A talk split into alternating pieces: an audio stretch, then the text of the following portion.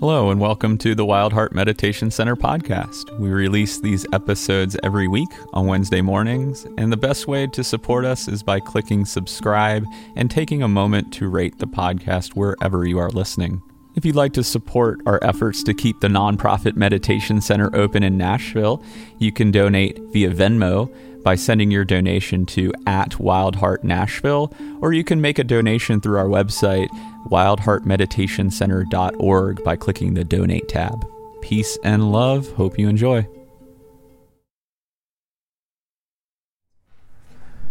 So I think we'll go ahead and jump into the topic today. It's a big one. I'm going to be speaking on the fourth noble truth, which is actually the Eightfold Path. So it's the end of a list and the beginning of another one, which uh, in our tradition of Buddhism, they call us list worshippers sometimes because this is how the, the teachings of the Buddha were passed down orally for 400 years before they were written, was through the recitation of lists so people could remember them. And um, I like to joke around and say, like, if there was a a website for Buddhism, for all of Buddhism. It was just like buddhism.com. Right? You would go to the website, probably have like an image of like a lotus flower or like some serene, you know, like pond or something on the front of it. But the navigation bar at the top, you know what that is? Like usually it'll have four, five, six different things you can click on on the homepage. It would have the Four Noble Truths. That's what would be on the homepage all of the Buddhist teaching, really in any tradition, whether it's Theravada Buddhism, Mahayana Buddhism, Vajrayana Buddhism, you don't need to know what these things are. But basically, what I'm saying is it's central to all schools of Buddhism, Four Noble Truths. So that would be on the homepage. And then as you, you know, you could click on the first Noble Truth and learn a little bit about it. You could click on the second, you could click on the third. But if you clicked on the fourth, a drop down menu would come down. And that drop down menu would be eight things. It would be the Eightfold Path. And then you could click on each part of the Eightfold Path and you would get so many more drop down menus, right? And so that's kind of where we're at in, uh, in the scheme of things. And just to provide a little bit of context for people that are maybe new, uh, my friend and I, Rachel Tanner Smith, she teaches the alternating Sundays here. And we've been giving a series of talks on these core teachings, on the Four Noble Truths and the Eightfold Path.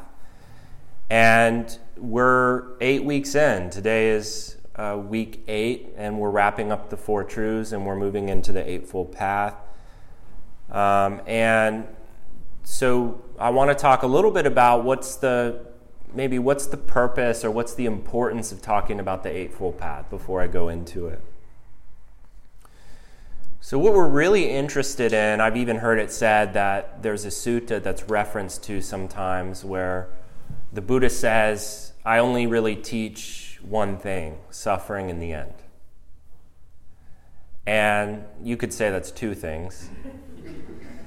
Um, but all of the Buddhist teachings could really be constellated around or focused on how we can get to know suffering the human experience, what's painful, what's stressful, what's difficult, what's vulnerable about being human, and to uh, find a way through the Eightfold Path to free ourselves from the unnecessary suffering that really the mind creates. And so, the purpose of studying and learning about the Eightfold Path is to find a way to free ourselves from suffering, unnecessary suffering. Bhikkhu Bodhi says that liberation, freedom, is the inevitable fruit of the path, and it's bound to blossom forth when there's steady and persistent practice. He says the only requisites for reaching the final goal, which is freedom, are two. We must start and we must continue. If these requirements, these two requirements are met, there's no doubt the goal, freedom, will be attained.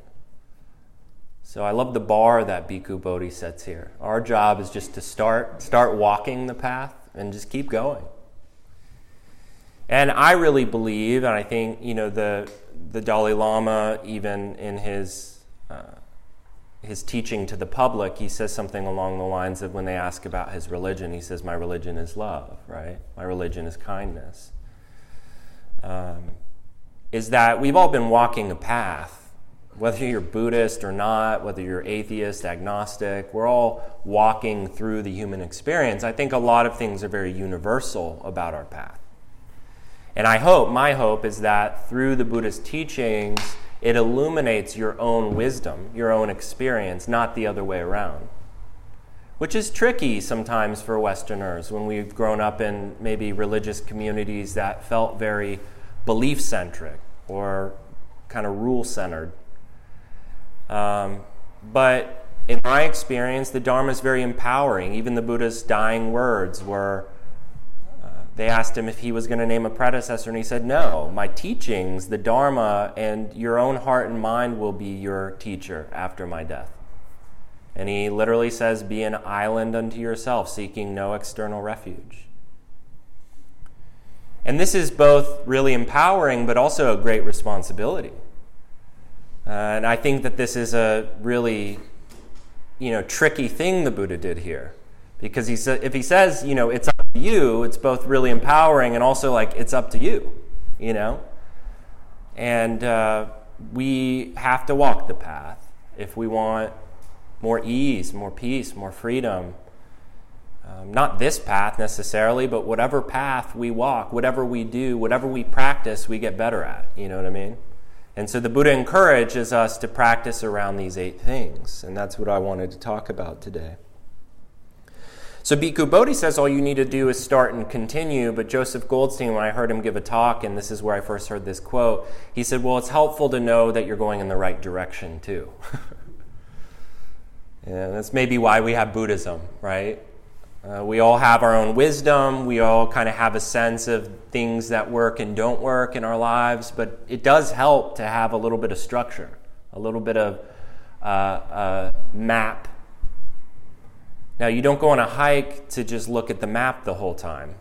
Yeah, so you walk through your life, but you use the map as a guide. And if you have it, it can help you. Right? If you throw the map away, you, you might get lost. If you are too obsessed with the map, you're not going to enjoy your, your walk. So we have to hold the Dharma loosely like that as a guide. And the two things I want to focus on today is I want to talk briefly in, terms of the Noble Eightfold Path about where the path leads us. You know, what awakening is, what freedom is, freedom from suffering is, what that means, and, and how the path leads us there. And then I also want to, as much as I can, we'll see how, what I can get to today, give a brief overview of the Eightfold Path as well. Does that sound good? All right, buckle your seatbelts here. We'll go. So, where does the path lead? The Buddha talks about this, about awakening, about the freedom from suffering. He talks about the fruition of spiritual practice actually quite a bit. Um, but he never does this in terms of like attainment. He never says, like, actually tried once when he first got enlightened, quote unquote. Uh, basically, someone came up to him and they're like, You're really radiant and you look like a cool, vibey dude.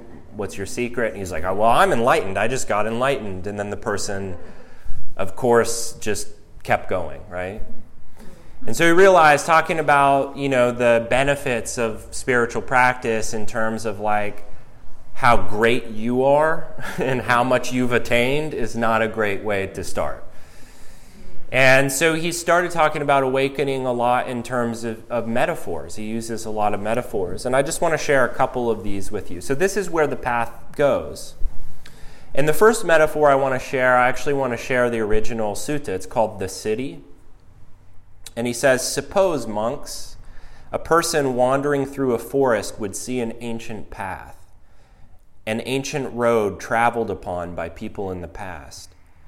They would follow it and would see an ancient city, an ancient capital that had been inhabited by people in the past, with parks, groves, ponds, ramparts, a delightful place.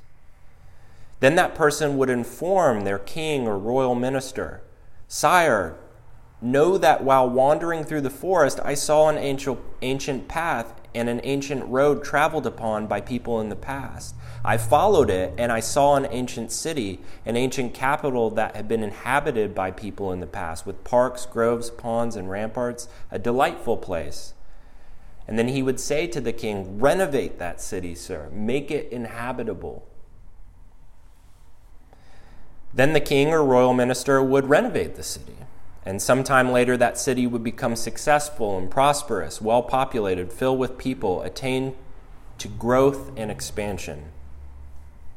Then the Buddha says, after he tells this story, he says, So too, monks, I saw an ancient path, the ancient road traveled by the fully awake ones of the past. And what is that ancient path and that ancient road? It is just this noble eightfold path. That is, wise view, wise thought or intention, wise speech, wise action, wise livelihood, wise effort, wise mindfulness, wise concentration. I followed that path, and by doing so, I have directly known aging and death, the arising and passing, and the way, as well as the condition arising of aging and death. Having directly known them, I've explained them to monks and nuns and lay followers. This good life, monks, has become successful and prosperous, extended, popular, widespread, well proclaimed amongst devas and humans. So, what this sutta tells me is really actually two things, and these are the two things I want to talk about here in terms of where the path leads. The sutta tells me one is that awakening is like the excavation of an ancient city, it's like the uncovering or unearthing of something that's already there. And when the Buddha talks about awakening, he doesn't talk about it as this sudden, direct experience into some final knowledge and some intellectual knowledge. He actually talks about it as a gradual progression, like you might walk into the ocean, a step by step, letting the water come over your feet. It's a gradual path. And he talks about where it leads is it leads us to uncover a heart and a mind that's already free, that's just been covered up by what are called nivarana, which literally means coverings, the coverings of reactivity, the coverings of, of craving and attachment. Sometimes we might call it greediness the coverings of, of self centeredness, the coverings of self hatred, self criticism, aversion, the coverings of delusion or sense of separateness from others. He says, underneath all of this stuff that happened before the world got its hands on you, there was already something that was naturally radiant.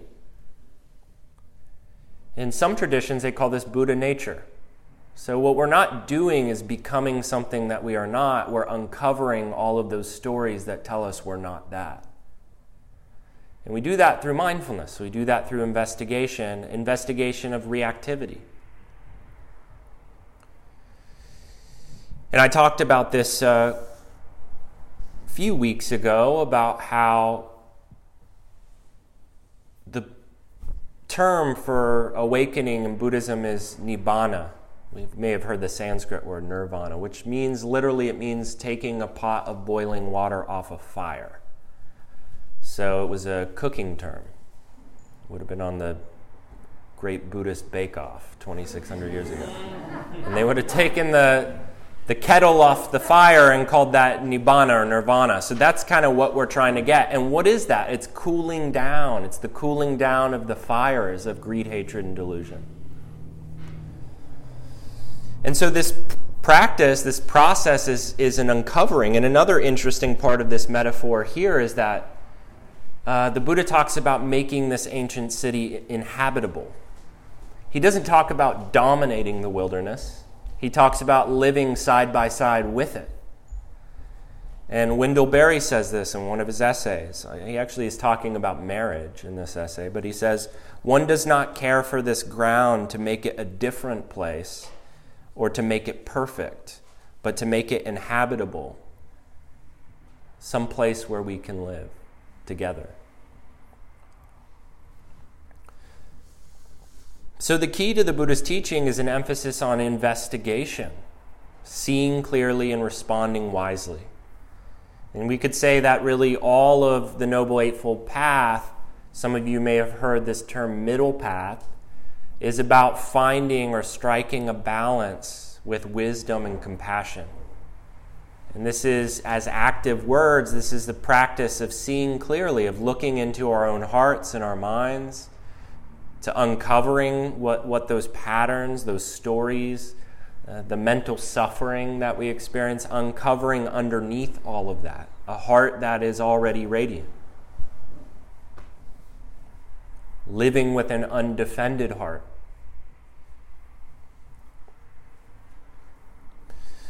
So I think about the middle path um, as I think of it in two ways. One is I think that it puts us in the middle of our lives. It's not something to follow linearly, which we'll get to in a moment, like I do this step and then I do this step and then I do this step. It's actually something that helps to always bring us back to the immediacy of the here and now.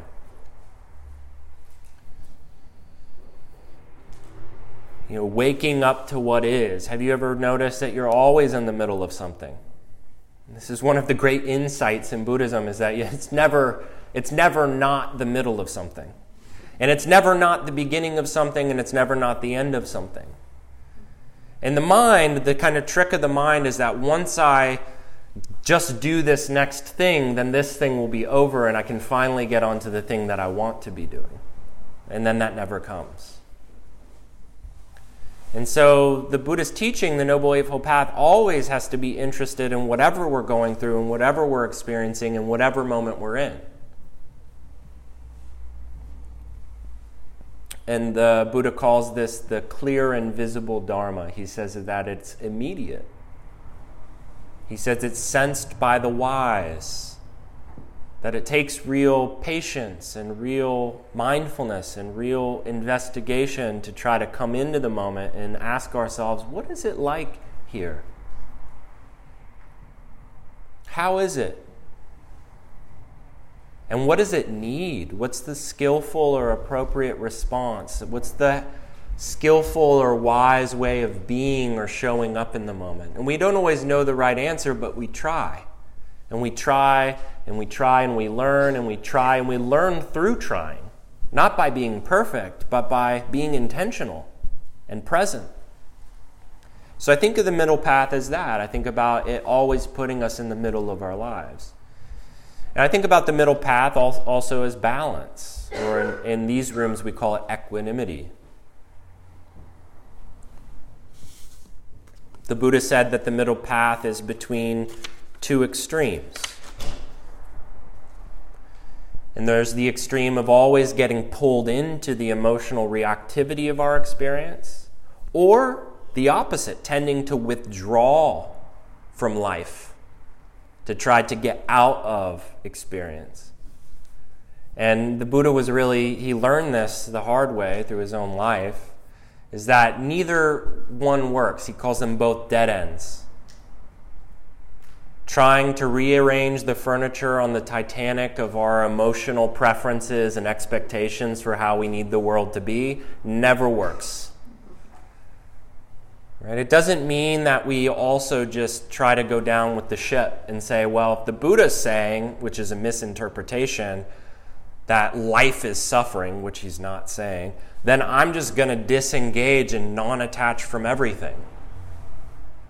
But then we read about the Buddha and his story, and he says, That's not what I'm saying at all. This practice is engaged, but with an open heart. You know, actually sensing into and feeling into the full breadth of the 10,000 joys and sorrows that we experience, being here for it, and trying to navigate it skillfully. courageously, compassionately. So, as we transition into an overview of the Eightfold Path, a brief overview of it, I want to talk about how balance is incorporated into it. And the first thing I'll do is just kind of direct your attention up to this wheel. When we talk about the Eightfold Path, the symbolic representation in Buddhism is often of a wheel. They call it the Dharma wheel. And I want to read a little bit of what Bhikkhu Bodhi says about how we balance or how we should maybe think about the Noble Eightfold Path. He says these eight factors of the path are not steps to be followed in sequence, one after another. They can be more aptly described as components rather than as steps, comparable to the intertwining strands of a single cable that requires the contributions of all the strands for maximum strength. With a certain degree of progress, all eight factors can be present simultaneously, each supporting the others. So we can think of the Eightfold Path as a coming together. And that being said, he said there is some degree of a progression because the first path factor is wise view. And when we think of wise view, we think of there's something that brought us all in this room. Right? Like, what is it that interests us in spirituality or Buddhism, even if it was just a, a moment, impulse? Oh, sure, hell, why not? I'll go to the Buddhist group this morning and see what it's about, right? There's some type of view there. There's some type of curiosity. There's some type of seeking. And for a lot of people, not all, but that seeking is kind of born out of an awareness of some type of disease. Right? That the world, the material world, can't really provide our happiness, right? And we know that intellectually, but we also know that experientially. And so there's this view, there's this view that this world, this physical world, and these even these relationships, even though people are wonderful and great and they're a huge part of the path, but I can't derive my happiness from these people, places, and things. So there's some basic view that kind of gets us into spiritual practice. And over time, we move our way through, not in step fashion, but through these factors of the path. About then we may have an intention, an intention to go every week, or an intention to meditate, or an intention to read, or an intention to learn, or an intention that I want to be a kinder person, or a more generous person, or a more compassionate person. The intention can take on a myriad of different forms, but something that holds our commitment. And then we take action. You know, we watch our speech and we watch how we interact and we watch, we even start thinking about what we do how we make money and where we spend most of our time. We start kind of thinking of these things in terms of what promotes our welfare and happiness and the welfare and happiness of others because the spiritual practice starts to take hold and we want to organize our life around it to some degree. And then as we start to do that, not then in order, but as we start to do that, we also want to investigate the mind. Because you know, before we get to the level of speech or before we get to the level of our behavior, our communications, our interactions, our relationship to work and money and sex and all of these things, there are our thoughts. So then we look a little bit deeper behind the curtain and we start to see the nature of the mind through effort, through mindfulness, through concentration. And as we do all of these things holistically and together, interestingly, our wisdom, our experiential wisdom, through being curious, through investigating these areas of our lives, it starts to kind of get clarified. We start to, you know, uh, know thyself, if you will. Right? Socrates says the unexamined life is not worth living. We start to examine and we start to learn. We learn about our conditioning and we learn about the patterns and we start to be less reactive and we start to experience what the Buddha calls the joy of the Dharma. And we don't have to wait for five years, 10 years, 20 years to experience the joy, because the Buddha says also that the Dharma is joyful, it's beautiful in the beginning, in the middle, and in the end. You know, when you start something, a spiritual practice or anything, a new habit, even, and it feels really good at the beginning. Like once you get over that hump of actually doing it, you know maybe you've done it a few days, like that kind of inspiration comes back and you're like, hell yeah. You know, and then we continue and, it, and it's not as easy as it was in the beginning. And we, and we go off track and we come back and we go off track and we come back. But we find ourselves in the middle of our lives with a little bit more ease because we keep coming back to it. So it's beautiful in the middle and it's also beautiful in the end. So when we think of balancing these factors, you know, the word that is put in front of each of the eightfold eight fa- uh, path factors is the word samma, S A M M A. So the first factor is sammaditthi in Pali Sanskrit. And sammaditthi, often translated as right. So samma means right, and ditthi means view. So the first path factor would be right view. The second is right intention. But Westerners don't do really well with right and wrong. And if you look at the etymology, the root of the word samma, what it actually means is the same root as the word uh, complete or harmonious. It's actually kind of like a musical term. It's like a term that would be used to harmonize. So the fact, fact of the matter is not that we have a right view or a wrong view, but is our view in harmony with the way things are in actuality? Or is our view being obstructed through our biological drives? Is our view being obstructed by our historical conditioning, uh, our current mood, our current emotional state, our beliefs, our family and societal values? uh, through economics and politics and philosophy. And the Buddha is saying views aren't a problem, you can't get rid of them. Uh, we have to have views, but it's actually to understand that views aren't always accurate, accurately representing the complete picture. The view is incomplete. My teacher Dave used to say if there's one path factor you're almost never practicing completely right, it's the first. You're, you're not seeing things clearly, entirely, all of the time. So for me, there's some humility around this. Oh, my mind, although it's trying its best to use what it knows to understand the world and to understand myself, it has a very inaccurate picture. And if you don't believe me, do you think your story of yourself is the most accurate? They've done research studies on this. They had people come in and you know, sitting in a waiting room. They had an artist uh, in a separate room, and they sat together in the waiting room with one person. And then they had that person come in to the artist and describe how they looked. And the artist didn't see them, they were behind a wall. And the artist drew a picture based upon how this person described what they looked like. And then they had all the people in the waiting room come in separately and describe what that person looked like to the artist. And who do you think's picture was the most unflattering? The person that described themselves, right? Our views of, of who we think we are, or how good we think we're doing, or how bad we think we're doing, or whatever it may be, is just not that accurate a lot of the times. And our views are really powerful, actually, because they inform how we think and speak and act in the world. In some ways, they're kind of the cornerstone of everything we do.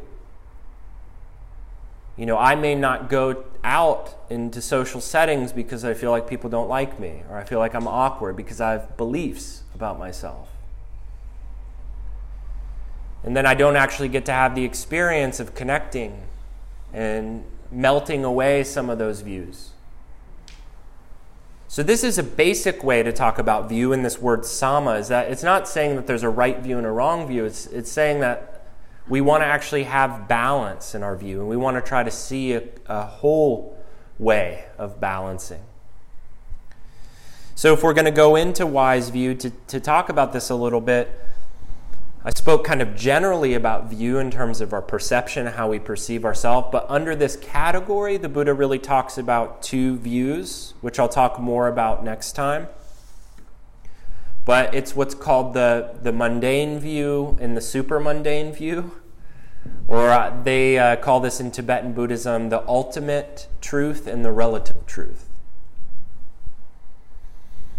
In the ultimate truth, you know, this is a topic that you could probably, this is pretty much something you could talk about every day for years. Um, but I think what I would say now is that the ultimate view is that of the Four Noble Truths, that life has an inherent level of vulnerability, and we can't escape that, actually that no matter how much we try to make sure that this world doesn't suffer, that it will. And that we should still try. And that's the balancing of the relative view. The relative view is that through our skillful actions, kindness, compassion, generosity, forgiveness, equanimity, we can engage with the world in a loving way. And although the world will continue to be impermanent and pervaded by it, um,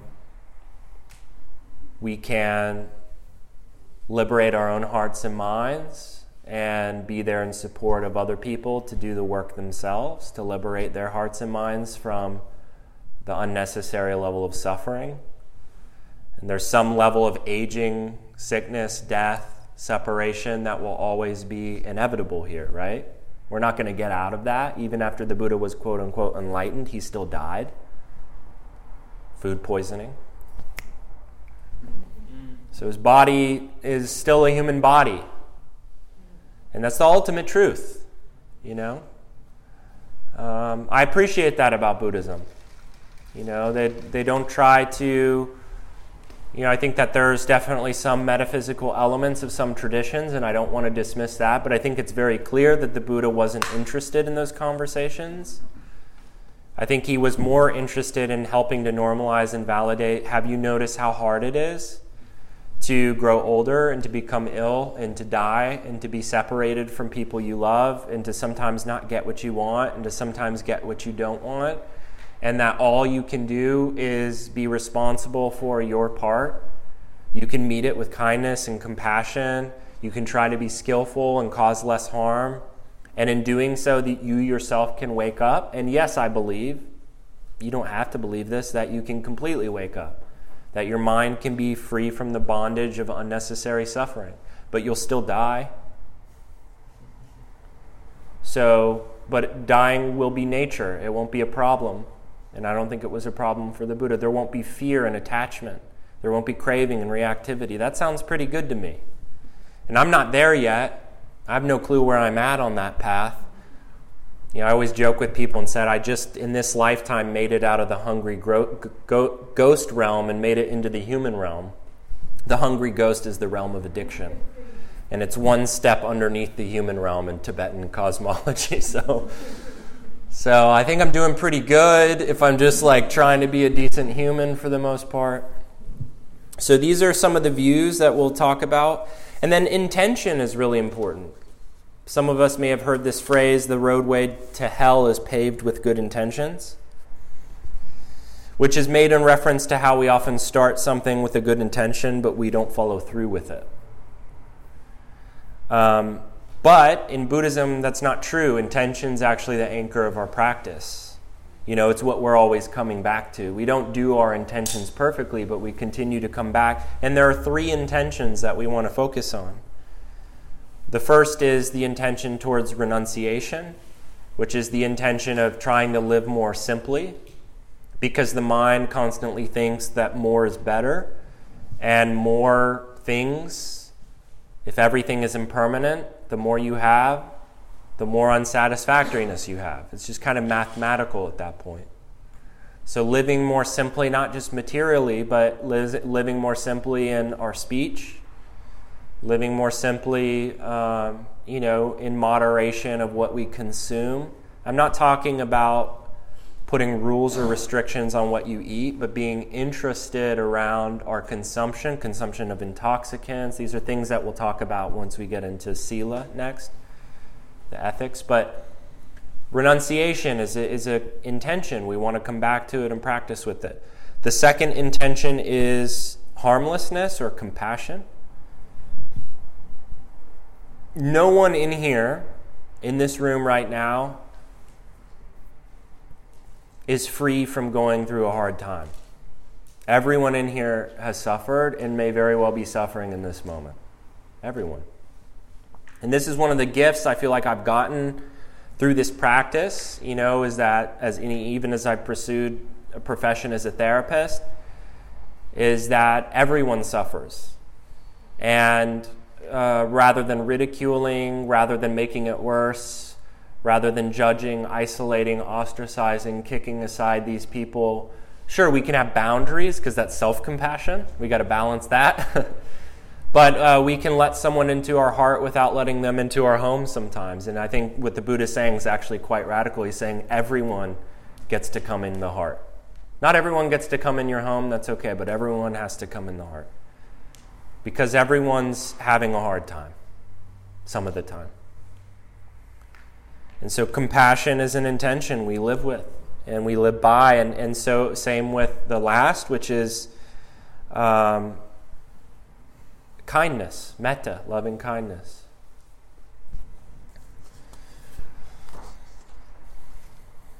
And then we get into the ethical factors. This is called sila. If you look at the triangle on the left, I know this is a bit confusing because now we have a circle and a triangle. But the triangle is actually to look at where the Buddha said to kind of start your practice. And he says the, the base, even though view is at the beginning and view is also the fruition, it's the beginning and the end of the circle, he says that where you should really start, the, the weight of your practice should be on ethics. And uh, one of my first teachers, I know Don um, has spent quite a bit of time with George Haas as well. Uh, but I would sit retreat with him, and one of the things he would say that I loved is he said, um, he said, orienting yourself to Buddhist ethics is like just making a decision that you want to be a good person. And I really love that because even though we get really fixated on good and bad or right or wrong, and there's a lot of shame around morality, quote unquote, in religions, and I don't like the word morality. Um, I think that we actually all have a sense of wanting to be a good person. And sometimes some people can do this better than others, for sure. Yeah, but I think that all of us have some sense of wanting that. And that's where the Buddha said to really cultivate and develop the foundation of your practice in these three factors speech, action, and livelihood. So these three are included in Sila. I like to think of ethics, and we'll talk about this later down the road, as uh, living with integrity. And only I can be the gatekeeper to my own in- integrity. So there's not going to be a book that tells me these things are right and these things are wrong. There's only ever going to be infinite experiences and opportunities to investigate whether I'm living in my integrity or not in that moment. And I'm the only one that can know that or try that. And guess what? I'm not going to always get it right. And what's important in Buddhism is that what gets cultivated is your intention. Even though your intention may not be the impact, we can make amends, we can own responsibility, we can try our best to keep moving forward in our integrity. And so long as we're trying, that's the most important thing because, in the kind of basis of Buddhist psychology, that's the thing that gets amplified and practiced and builds momentum is your in- intention behind your actions. So it's not about being perfect or getting it right, it's about being intentional about are you living in line with your values? And are your values promoting your welfare and happiness and the welfare and happiness of others? And my answer right now would be yeah, not entirely. That's usually most of my answer, but am I willing to look deeper and say, why not, Andrew? You know, Ajahn Chah used to say, if you want a little freedom, let go a little bit. He said, if you want a lot of freedom, let go a lot. If you want complete freedom, let go completely. And we all go through these phases with our, our life, right? When you're making changes, it's like, yeah, I want the benefit of that change, but I don't really want to do it. And actually, the Buddha says that that struggle is a good thing. He says we all go through that. Like, I want the freedom, but I don't want to do, I don't want to let go of this thing. Because we think the thing still serves us, but if we really investigate, it doesn't. And despite knowing all of this for 10, 12 years, whatever, however long I've been here, I still do it. So this is lifelong, but it's the foundation. And then we come into the factors of the path effort, mindfulness, concentration that Westerners like to focus on. This is kind of where Buddhism gets its appeal in at least, uh, I'll say, the, in North America, is that through the vehicle of meditation. But uh, mindfulness is not complete mindfulness samma sati, without ethics. You know, mindfulness is actually anchored in ethics, in living in integrity. You can train a sniper to be mindful, uh, to watch their breath, to steady themselves. You can train a high powered executive. I'm not saying these people are bad. I'm saying that these professions and what they're aimed to do may not be what we're trying to do in some ways. You can train someone, you know, an executive or whatever, to be mindful and to calm their breath and to steady their mind. But uh, what are they using that for? So, what we're using it for and towards, again, there's no judgment, but that's got to be a curiosity of ours. So, mindfulness is really, the Buddha calls it the direct path. Um, it's very central to his teaching and to our practice here. So, what we talked about today is we talked about where this path leads us. You know, underneath the conditioning, the reactivity, you know, there's the luminous heart and mind. There's our essential nature, maybe our Buddha nature. We talked about balance, and we talked about the Eightfold Path a little bit today. I just want to read a quote by Dalai Lama and then we'll kind of jump into it for a few minutes. He says, No matter what is going on, never give up. Develop the heart, too much energy, speaking to Westerners, in your country is spent developing the mind instead of the heart.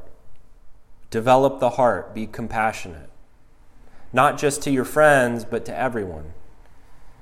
Be compassionate. Work for peace in your heart and in the world. And I say again, never give up. No matter what is happening, no matter what is going on around you, never give up.